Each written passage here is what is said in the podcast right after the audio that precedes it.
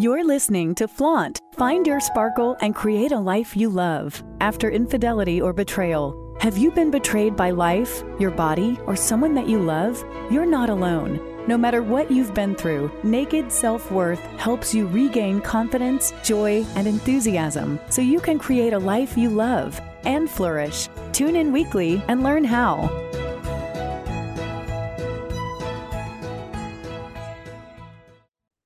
Hello and welcome to Flaunt. Find your sparkle and create a life you love after infidelity or betrayal. I'm Lora Cheadle, attorney and betrayal recovery coach who believes that betrayal uncovers the truth. Betrayal uncovers the truth of what's possible for us once we stop focusing on what was done to us and we start showing up unapologetically for ourselves, advocating for our own best interests. I would love to connect with you to see how I could best support you on your betrayal recovery journey so you can get to the bottom and understand of what really happened and heal faster, skipping the mistakes, pain, and obsessive thoughts that plagued me during my own betrayal recovery journey. So, in service of that, what I want is for you to go to betrayalrecoveryguide.com and download your free copy of my betrayal recovery guide. When you do that, you'll also learn how you can schedule a free, no obligation 30 minute consultation with me. So we can sit down, just the two of us, over Zoom. You can share the details of your betrayal story and where you're stuck.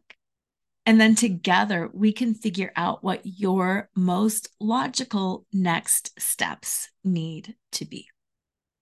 Betrayalrecoveryguide.com. Do that before you do anything Today, in this episode, we're going to talk about how and why betrayal is really a not so personal problem and how it's a conversation that we as a society need to start getting comfortable having because it's not a personal problem. It's a societal problem. It's a workplace problem. It's a mental health problem. It is such, I don't want to say it's such a problem. We know that it's a problem. It is a problem that impacts so many more people than we can even imagine because of the shame and the silence and the secrecy that we have around the whole concept of infidelity or betrayal.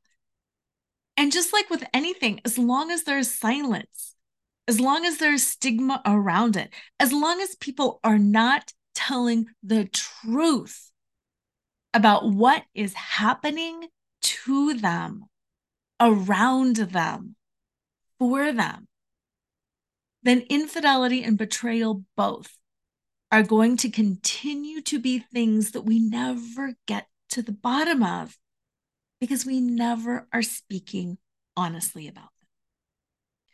So let's begin by talking about why betrayal is not personal. Because I know from my own personal experience that, let me tell you, being betrayed in any sense of the word feels mightily personal. And even though, yes, it is something that happened to you, I want you to understand why it was not personally and intentionally done to you. Okay, let's just talk about any old kind of betrayal, whether it is infidelity, that kind of a betrayal, a financial betrayal, whether it's a friend who is saying something and divulges a confidence, whether it's a coworker that takes credit for an idea that was yours, whatever betrayal it is. when you are on the receiving end of a betrayal, you feel like, how could I have been so stupid? You start internalizing and thinking, what did I do wrong? What did I do to deserve this? And the reason we internalize, the reason we do that is honestly because we're trying to assuage our fear, because we're trying to show ourselves where we have control. When we internalize the bad thing that happened to us, it's really about our attempt to regain control.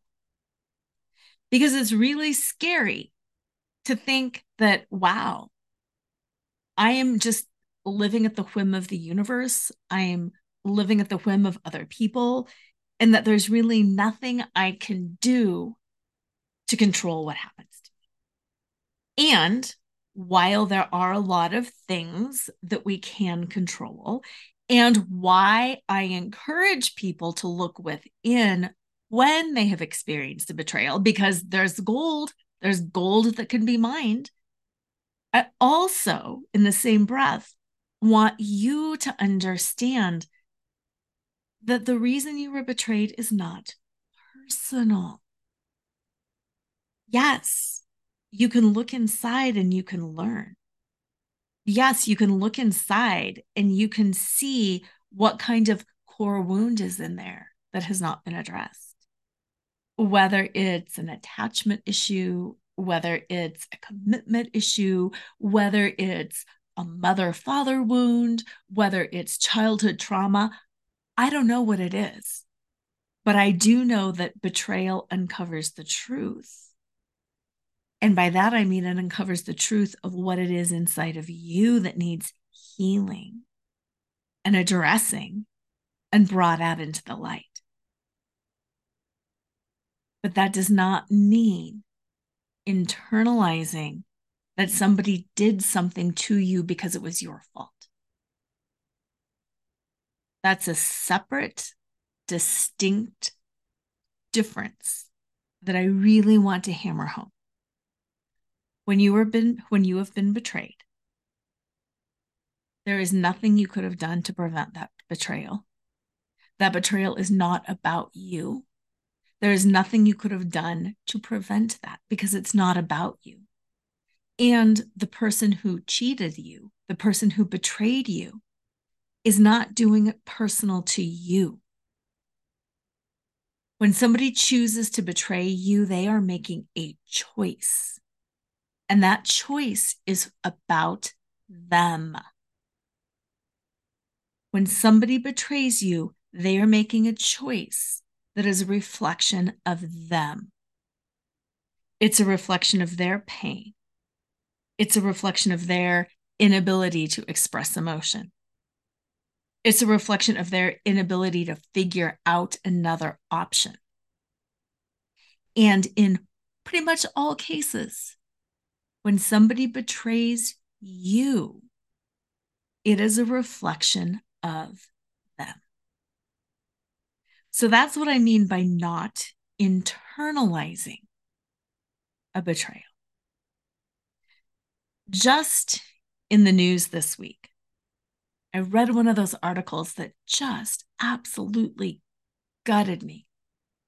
It was a, I want to say, 11 year old boy and he was home with his mom.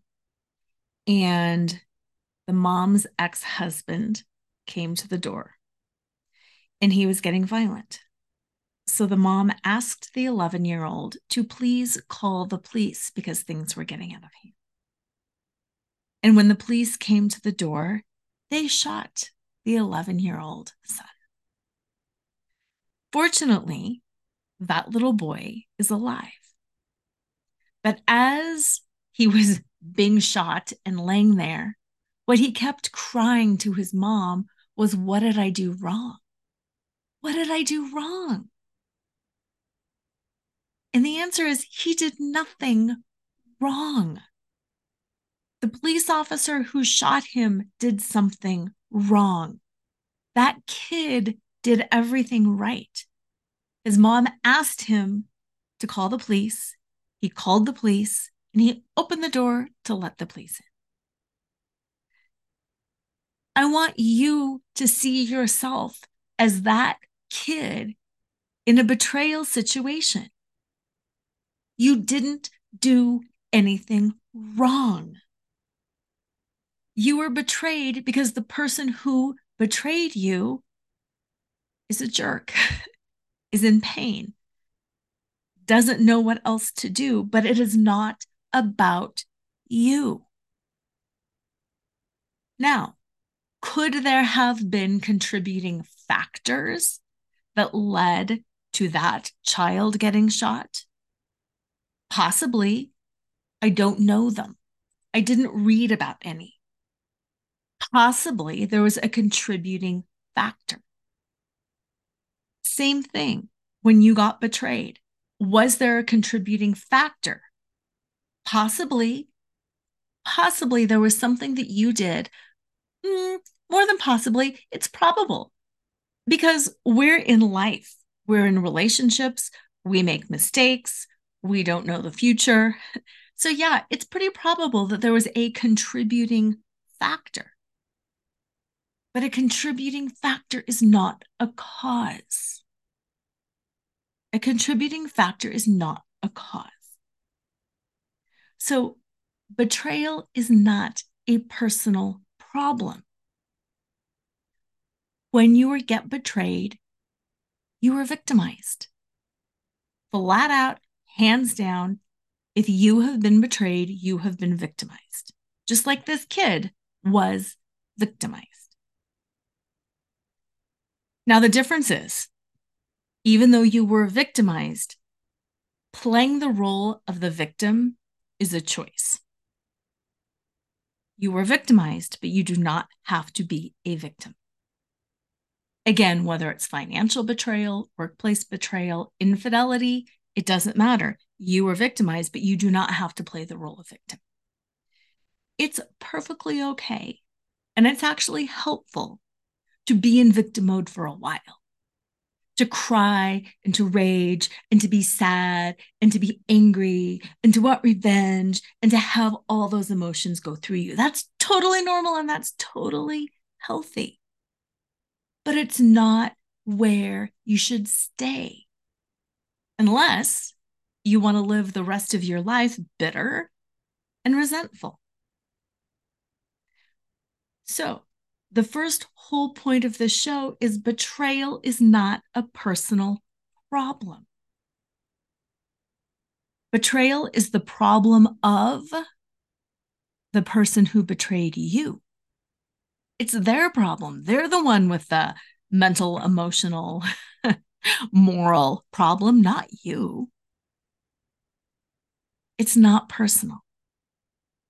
But because we have been taught that it's personal, because we have been taught that, hey, if you were victimized, you must be stupid, ignorant, deserving, we tend to stay quiet we tend to not talk about it.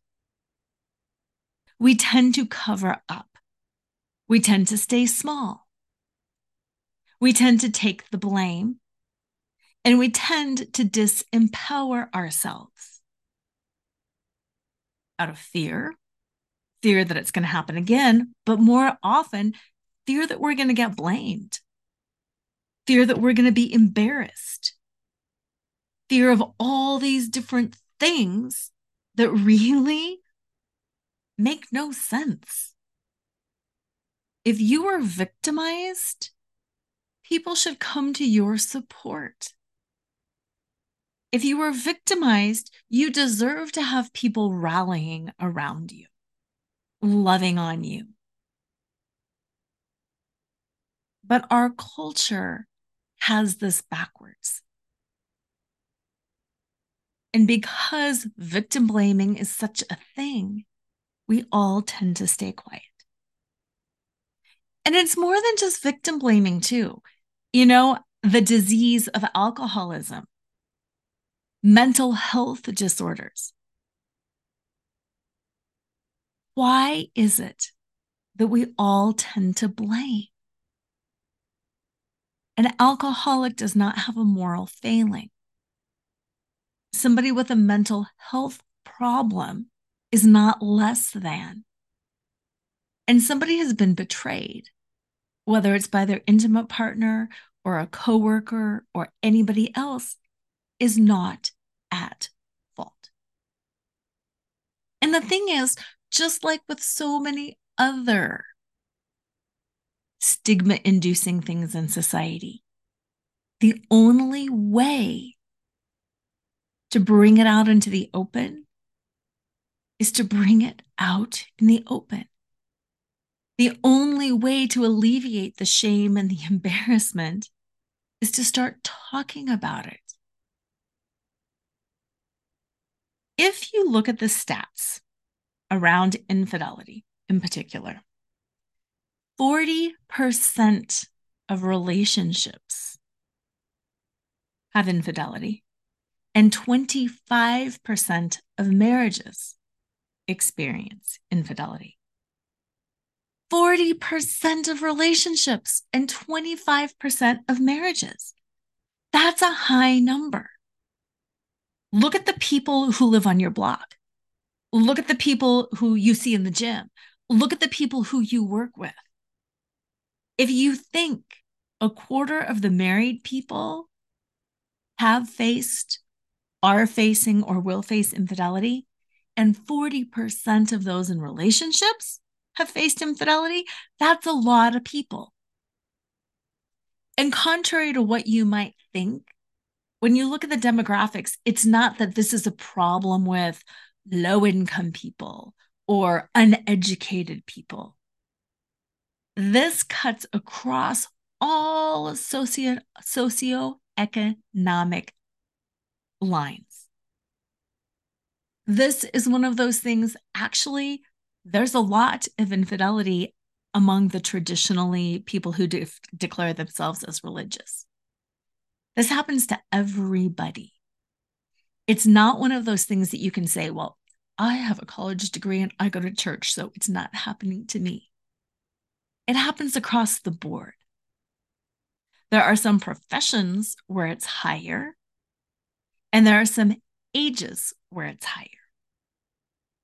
But basically, it's a relationship problem, it's a human problem. Infidelity happens, whether we like it or not.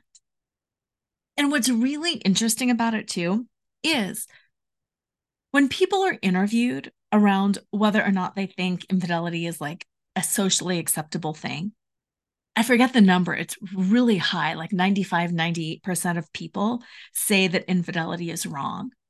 They say the betrayal is wrong. They say that cheating in any form is wrong. So, if nearly 100% of the population says that cheating is wrong, but 40% of the population does it, that's a pretty big disconnect, isn't it? So, that's why it's important to talk about it and to realize that this is not a personal problem. You were not cheated on because something is wrong with you. And you are completely entitled to feel like a victim for a while because you were victimized. And you were completely entitled to talk about it without being blamed or shamed or judged. Now, I also realize you can be sitting here listening to me and being like, yeah, Lora, yeah, you're totally right. You're totally right. And then you go out there and you're looking at your mother, your mother in law, your coworker, somebody that you really respect. And the last thing you want to do is say, Hey, so do you want to know what I found out about my partner last Wednesday? No, of course not. Because even if in your head you're saying, I get that the only way through it is to talk about it and to bring it into the light of day, and I shouldn't be judged, we still get judged. We still get judged. Especially, we get judged by people who have cheated themselves. Ooh, let's talk about that. The people who are the quickest to judge oftentimes are the people who they themselves have committed adultery, have stolen money out of a cash register, have taken credit for something at work and never fessed up. So often, those who judge us the most harshly are the ones who have done it too. Oh, yeah. Time and time again, it is the political leader who's touting family values. It's the church leader who is touting purity and piety. That's how we cover as humans. That's how we deflect. That's how we get all eyes off of us.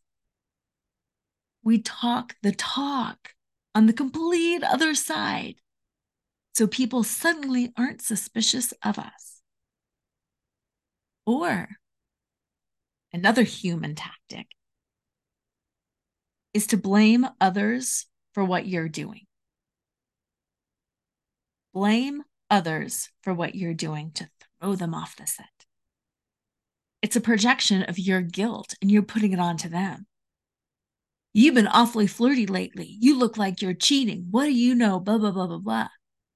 When really you're the guilty one. So you understand the betrayal is not personal. It's not personal for you. It's not something you should be jamed, judged or blamed or shamed about. And then you understand that, hey, we live in a society, sadly, where that still happens. And you're aware that sometimes the people who judge you the most harsh are the ones who have cheated other people too, or who are afraid that it's going to happen to them and they feel like ooh kind of guilt by association. If i know somebody whose partner cheated on them suddenly it, it, it's opened my eyes to this very real possibility that that could happen to me too and that there's really nothing i can do about it and it's terrifying. So if i judge them maybe it won't happen to me if i'm really grouchy and negative and judgmental it won't happen to me it won't happen in my family it's like the ostrich with the head in the sand la la la la la, I can't hear you. It's not gonna happen. Which leads to, okay, again, great, great information. I understand, Lora. But how do I deal with it? How do I, in this vulnerable state where I have been betrayed and I'm trying to figure it out, how do I reconcile the way it should be with the way it is? And how do I stand in that potential judgment and pain? How how do I stand in that honesty and authenticity and stay in my integrity and then at the same time feel comfortable? I want to walk you through that a little bit because isn't that the million dollar question? The multi million dollar question. And here's a few tips for how to do that, for how to not personalize or internalize somebody else's judgment. I think the first step, tip number one, is really only talk about it with people who have the right and the privilege to know. If you're at work your direct supervisor might need to know this. Somebody that you're working with on a project might need to know this because your mental state is going to be different. There's people in your family who are going to need to know this. Your support system, your friends, they have the privilege and the right to know. So, the first tip is using discernment around who to tell and if you're curious about who to tell, I want to ask want you to ask yourself why? Why do I want to tell this person? And if there's a legitimate reason, you'll know it. I need to tell this person because my mental state is off. I want to tell this person because I need emotional support. And if the answer is ever, I want to tell him because it's going to make him so mad or her so angry, or I want other people to know what a jerk this person is who betrayed me. Not such a great option. Sit on it. give yourself a week or two to breathe and to ponder and to think about it because once the cat's out of the bag, the cat's out of the bag. And you can't untell somebody.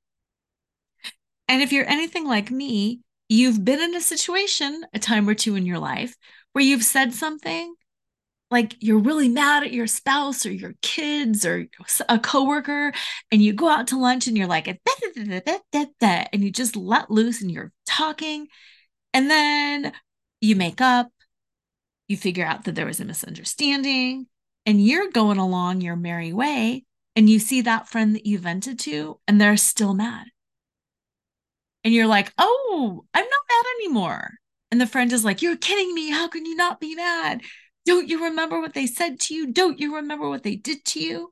And you're like, oh, that's so yesterday. I'm over it. And it puts you in an awkward position.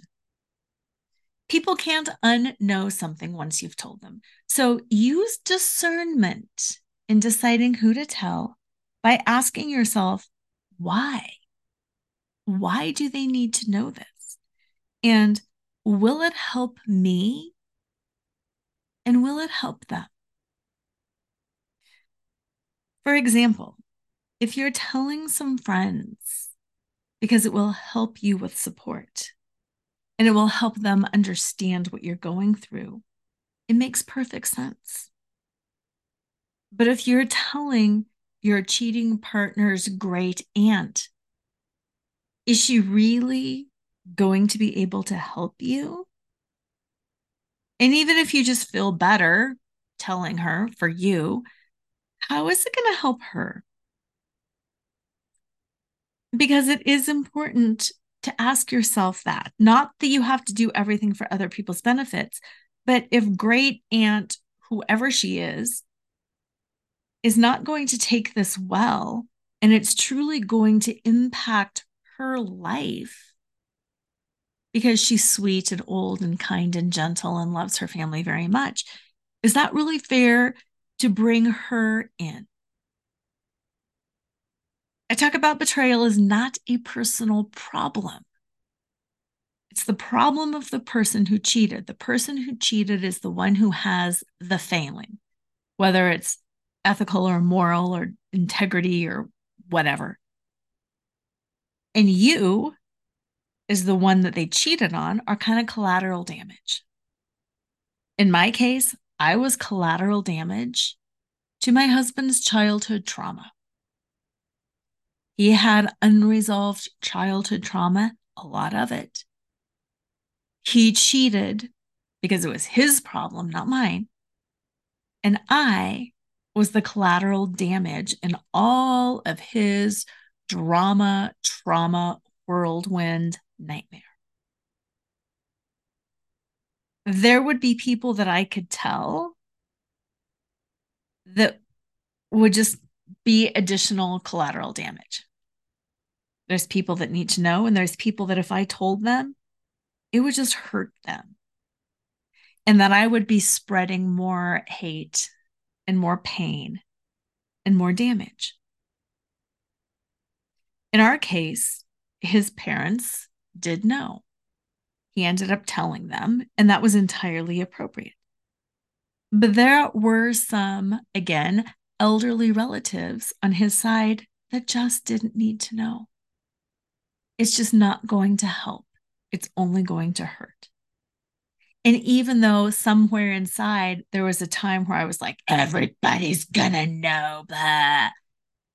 When I really used discernment, I realized, nope, I do not want to be the spreader of more poison.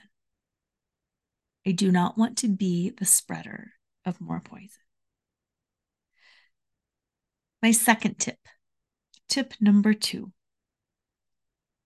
in figuring out how to handle and manage yourself when talking about an issue that has shame and stigma and judgment around it is by going within and grounding yourself. Going within and grounding yourself so that whatever happens around you can just blow through you and you will not be impacted by it one way or another. How I like to do that is twofold. First, I like to physically ground myself by touching the floor. I love to go barefoot in the grass. That's a number one easiest way to ground to earth yourself is to go barefoot outside in the grass. Short of that, if you're at work or something like that, do you have a plant nearby? Touch the plant.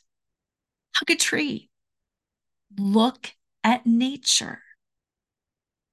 Use ocean sounds. You can YouTube has got nature sounds. Listen to birds, listen to a river, listen to water. Use a little desktop fountain. Connect yourself to something that is of the earth. This is why crystals are so popular. Crystals come from the earth, they are of the earth. When you align yourself with the earth, you feel better. And no, this is not metaphysical woo woo stuff. It's true. That's why we have the grounding cords when we use electricity, that third prong, that grounding prong. We need to ground ourselves to the earth so we are stable and solid and we are in harmony. Think a little bit about some of the language that we use. When we're in a space of trauma, we're like, I feel like I'm flying. I feel like I'm disconnected. Ground. Trauma does make you fly. It makes you all up in your head, all up in your thoughts. Bring it in, bring it in, bring it in, bring it in. And once you have grounded, what I like to think about is I like to think about my body as almost being a screen, like a window screen. And things that people say or judge, those arrows of judgment, they just flow right through me. They breeze right through me. And I get that fan sound even going in my ears. I'm like, whoosh. and then as I'm talking to somebody and they're judging me, or I sense that they're judging me, I stay grounded. I feel both feet on the floor. I touch, I can anchor my hands to a table, I can anchor my hands to my side. And I feel that breeziness going through my body. And I consciously let their judgment pass through. And one of the things that I do is I feel like I have a little bit of an internal smile. Not a big grin on my face, but an internal smile. Because I know that they don't know. I know a secret. And the secret that I know about them is they don't understand or they're covering something because they have been guilty of this and they're trying to deflect. And as I sit there grounded, hands on a table or to my side, feet firmly on the floor, not rocking back and forth, breathing, thinking about my body as a screen where negative emotions just pass through. That internal smile, knowing that, oh, bless your heart. Sometimes I think that, oh, bless your heart. they don't really understand. They're in pain too. And I just bless and release, knowing that at some point, either my grounded presence will awaken something in them like, oh, wow, she didn't get all jacked up and nervous. I wonder if there's something that I don't know. I wonder if there's a different way to look at this. I wonder if she might even have compassion for me. That's my second tip. It's holding that compassion, it's grounding, it's being the screen, letting things flow through you, not stick to you. It's breathing. It's holding that awareness that they don't know. It's blessing and releasing and just having that compassion that, again, this is not personal. Their reaction says everything about them and nothing about me. Just like the person who betrayed me, their actions say everything about them and nothing about me. The people who judge you, their actions say nothing about you and everything about them. My third and final tip on how to not take things personally is to remind yourself of who you are. This is really powerful. And you might be thinking, remind myself of who I am. Of course, I know who I am. But I want you to take it a little bit deeper. But do you? Do you know who you are? Because when you've been betrayed, it's easy to forget. I know that I am a kind, honest person. I know that I'm happy and joyful. I know that I bring joy to others. I know that I'm smart, that I'm capable, that I'm nurturing. Like I know all of those things. And when I found out that my husband had betrayed me, when I have experienced little betrayals at work with friends, I tend to forget. I tend to internalize and I tend to start focusing on all the negative messages I've heard my entire life about me. Oh, yeah, I bet they did this because in third grade, I remember when so and so said, blah, blah, blah, blah, blah. Well, yeah, my dad always said that I was so, blah, blah, blah, blah, blah. Oh my gosh, I remember the time that somebody said, blah, blah, blah, blah, blah. And all of those negative messages start filling us up. So, the third and final way to stay grounded and to stay in your truth when you're being judged potentially is to really know exactly who you are. And let me tell you, that was the thing that turned things around for me in my betrayal recovery journey. At some point along the line, I was talking on the phone to a friend and I was talking about all the things that I used to be and how I had been ruined because of this betrayal. And I was like, I used to be so happy and I used to be such a good person and I used to be so kind. And I really was all primed to go out there and change the world. And now I can't. And at some point, the ridiculousness of everything that I was saying sunk in. And it was like, oh, yeah, I am a positive person. I do look on the bright side. I do rely on spirit. I know how to manifest. I am kind and gentle. And if my partner didn't see that I was kind and gentle and honest and authentic, that's not my problem. That's not my personal problem. If somebody doesn't value me, it's not my problem. So, that third tip of knowing who you are also goes to really valuing those attributes, knowing and valuing who you are. That way, if somebody does choose to victim blame, if somebody does choose to judge, you are so firmly convinced of who you are that it doesn't matter. It doesn't matter. It's as ridiculous as somebody coming up to you and yelling and screaming and saying, You know, you're an alien from Mars. You know it. Just admit, we all know it, and you are lying. You are from Mars.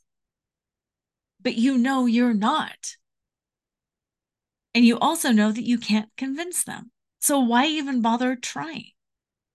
Because the more you argue that, the worse off you become.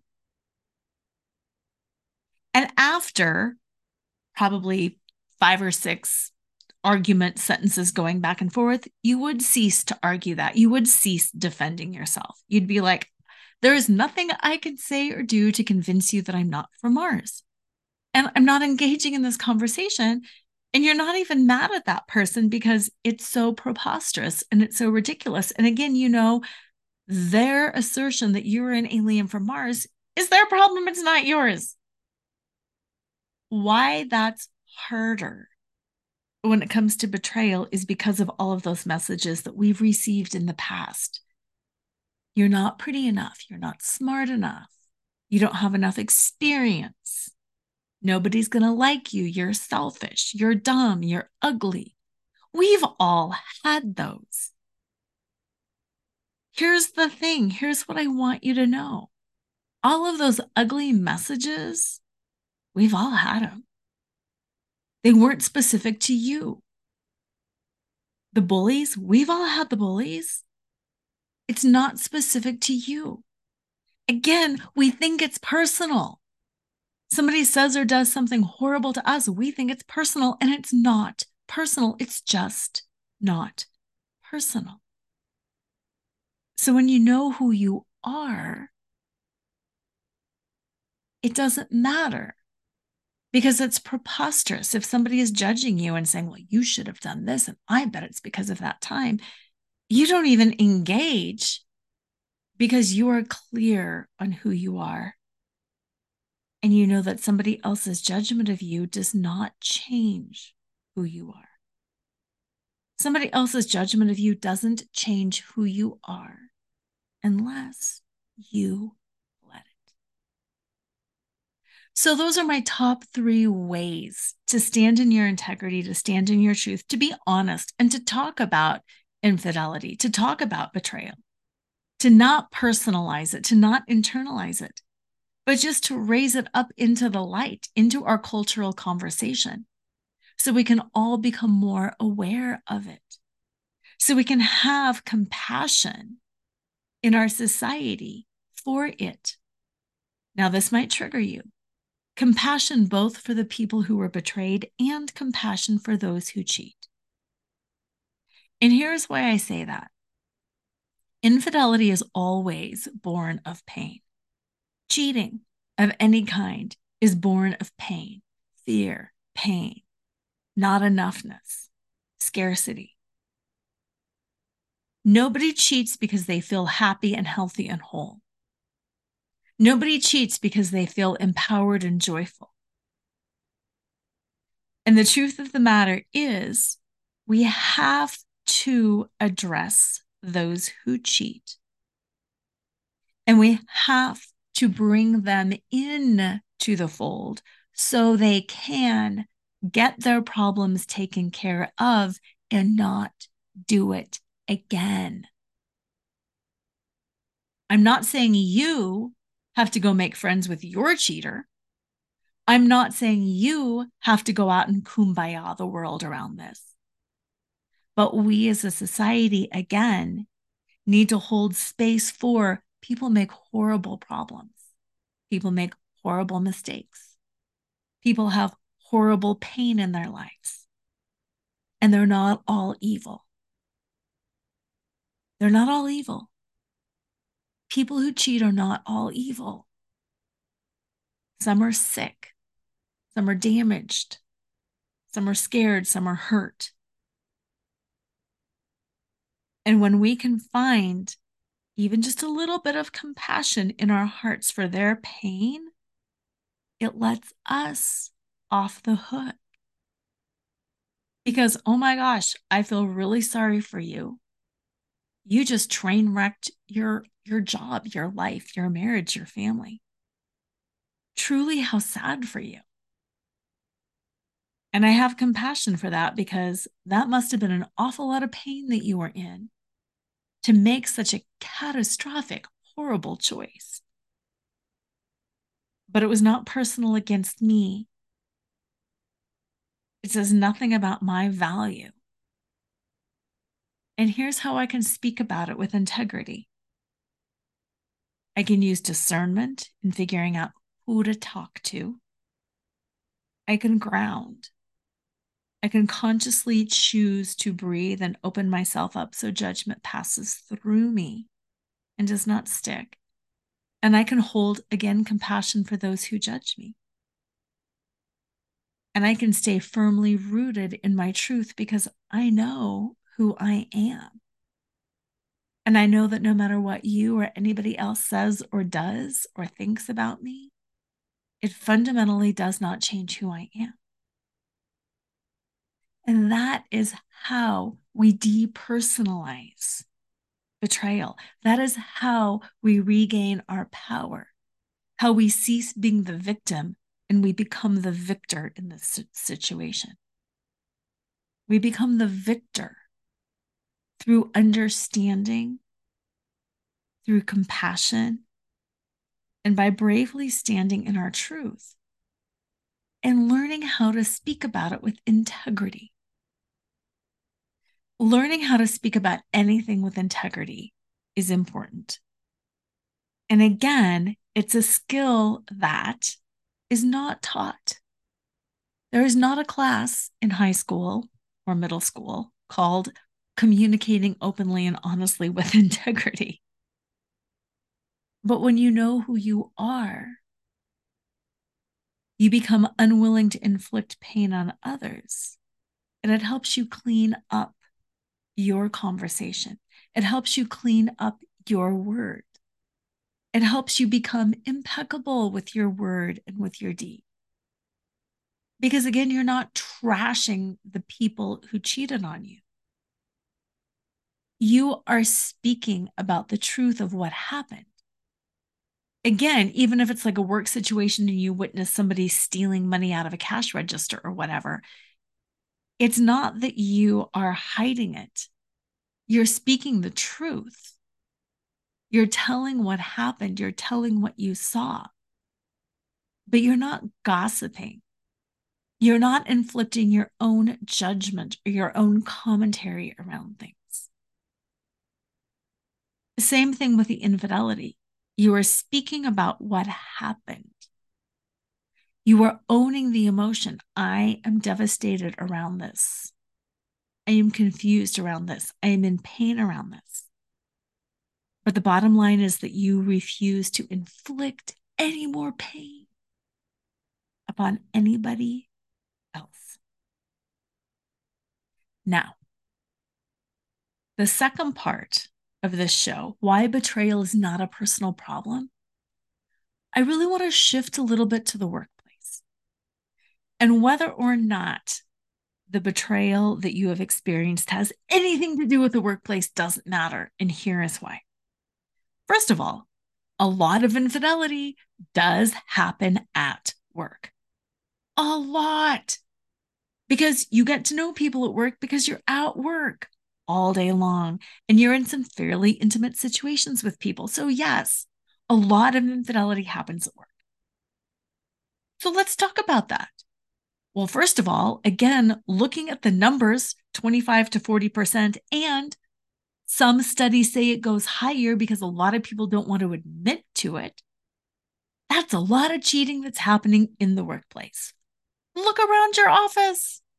Doesn't it make you wonder what is going on? When we don't address it, when we close our eyes to it, it's like in the past when we talked about, you know, sexual um, innuendos and misogyny and sexual assault in the workplace. We just kind of thought, well, if we just don't talk about it, it'll just go away. And then we realized not talking about it doesn't help. Let's talk about the pay gap. We've talked about that for years and years and years and years and years and years. And it's only starting to slowly close. But for a long time, we didn't even talk about it. That was just hush hush. And honestly, if all employers had a completely transparent policy with regards to who's getting paid what, that pay gap would close overnight because we would know because it would be completely out in the open. If everybody knew what everybody else was getting paid based on whatever it was, we would know. And then companies would have to own up and shift it, and the pay gap would close. So it's similar with betrayal and infidelity. If we don't talk about it, nothing is going to change. Now, not that I'm saying it is an employer's job to police its employees and to be like, "Ooh, you look like you're getting a little close to that person." That's not what I'm saying at all. But what I'm saying is, we really need in the workplace to be aware that this is one of those things that can happen. And when it happens, it creates a problem for the company. Because suddenly people have this vested interest in each other and they're going to start lying and being dishonest in the workplace in an attempt to keep their personal secret. That's not healthy. That's not good for the company. That's not good for the coworkers.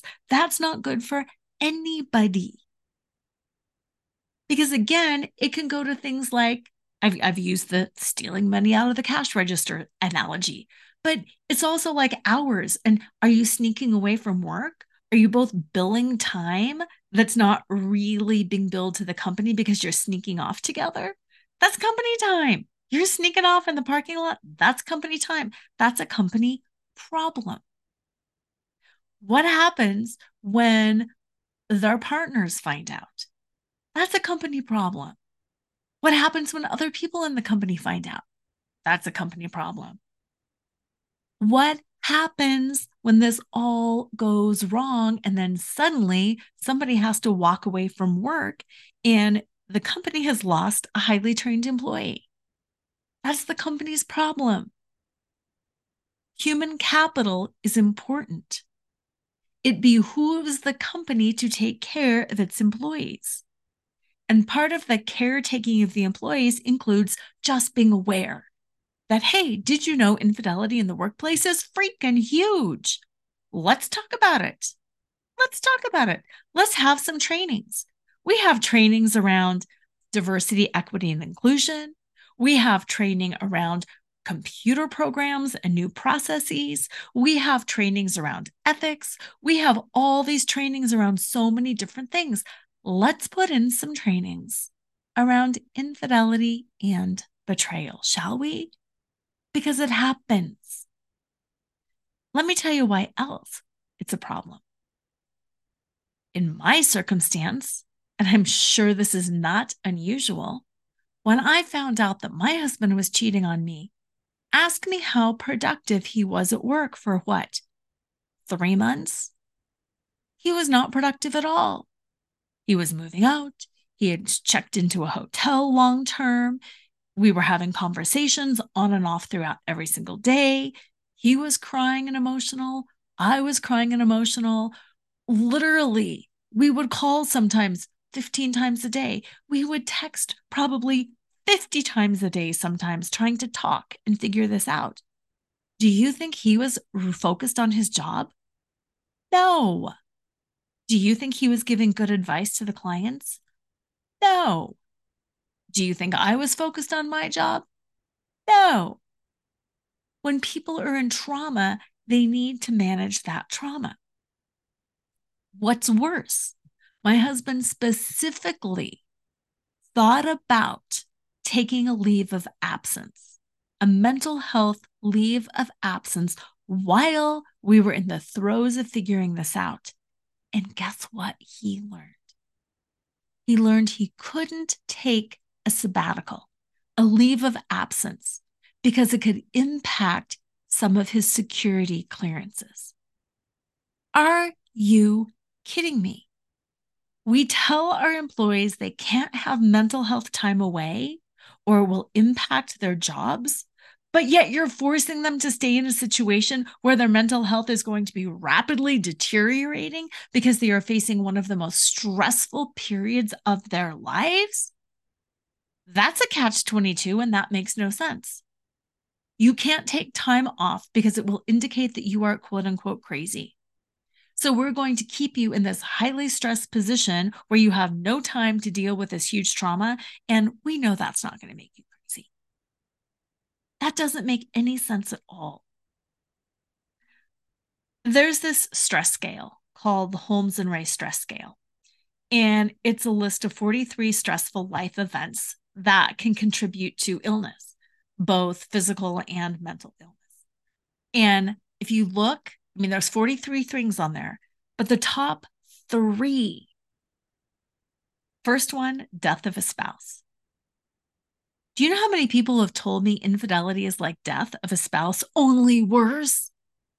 Because everything that you thought about your life is not true. And it's like this huge death of the person that you thought you knew. But then you can't just grieve the closure and have the death because there they are in front of your face. There they are in divorce court. There they are picking up your kids. Second highest stressor is divorce. Well, guess what? Betrayal and infidelity leads to yes, divorce. Number third most highest stressful thing is marital separation. Guess what happens when you find out about infidelity? Chances are you separate even if it's just short term before you either reconcile or you divorce. So, how productive and effective do you think people are at work when the top three stressors the humans can go through? You're probably experiencing some combination of all three of them. That's right. You're not going to be effective at work. I realize it's opening a whole can of worms when we talk about workplace policy and all of that. But I just want to bring to light that betrayal is not personal, it's a societal problem. There's that disconnect between we all say it's wrong, yet so many of us do it. We all say that, oh, it's awful, and we're judgy about it. And we, we, we talk about being open, but we're really not. And then we also say we're going to support mental health in the workplace, yet no company's policies and procedures pretty much ever address infidelity or give support to people on either end of infidelity. So, yes, I've given you those tips on how to stay grounded, on how to move through it. But more than anything, I want to leave you with the idea of where can you be an advocate? Where can you help raise awareness around infidelity and betrayal in the workplace, at your church, in the neighborhood, in your family?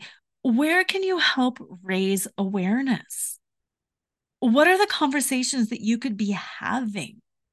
And how can you stand in your truth, stand in your integrity, and just to continue to be this beacon of light for what's really going on in the world? That is my personal mission is to be that beacon of light of yeah, this is reality, folks. This is what happens. I'm not unusual. You're not unusual.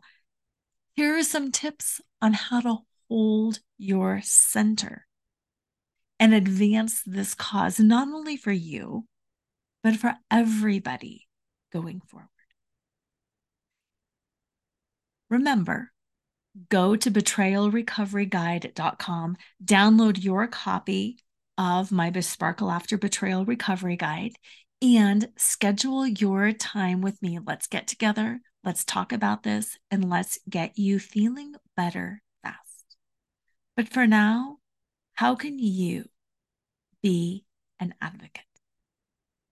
Have an amazing week and always remember to flaunt exactly who you are because who you are is always more than enough. Tune in next time to Flaunt, Find Your Sparkle, and Create a Life You Love After Infidelity or Betrayal with radio host and live choreographer Lora Cheadle every Wednesday at 7 a.m. and 7 p.m. Eastern Time on syndicated Dream Vision 7 radio network. Develop naked self worth and reclaim your confidence, enthusiasm, and joy so you can create a life you love and embrace who you are today. Download your free Sparkle Through Betrayal Recovery Guide at nakedselfworth.com.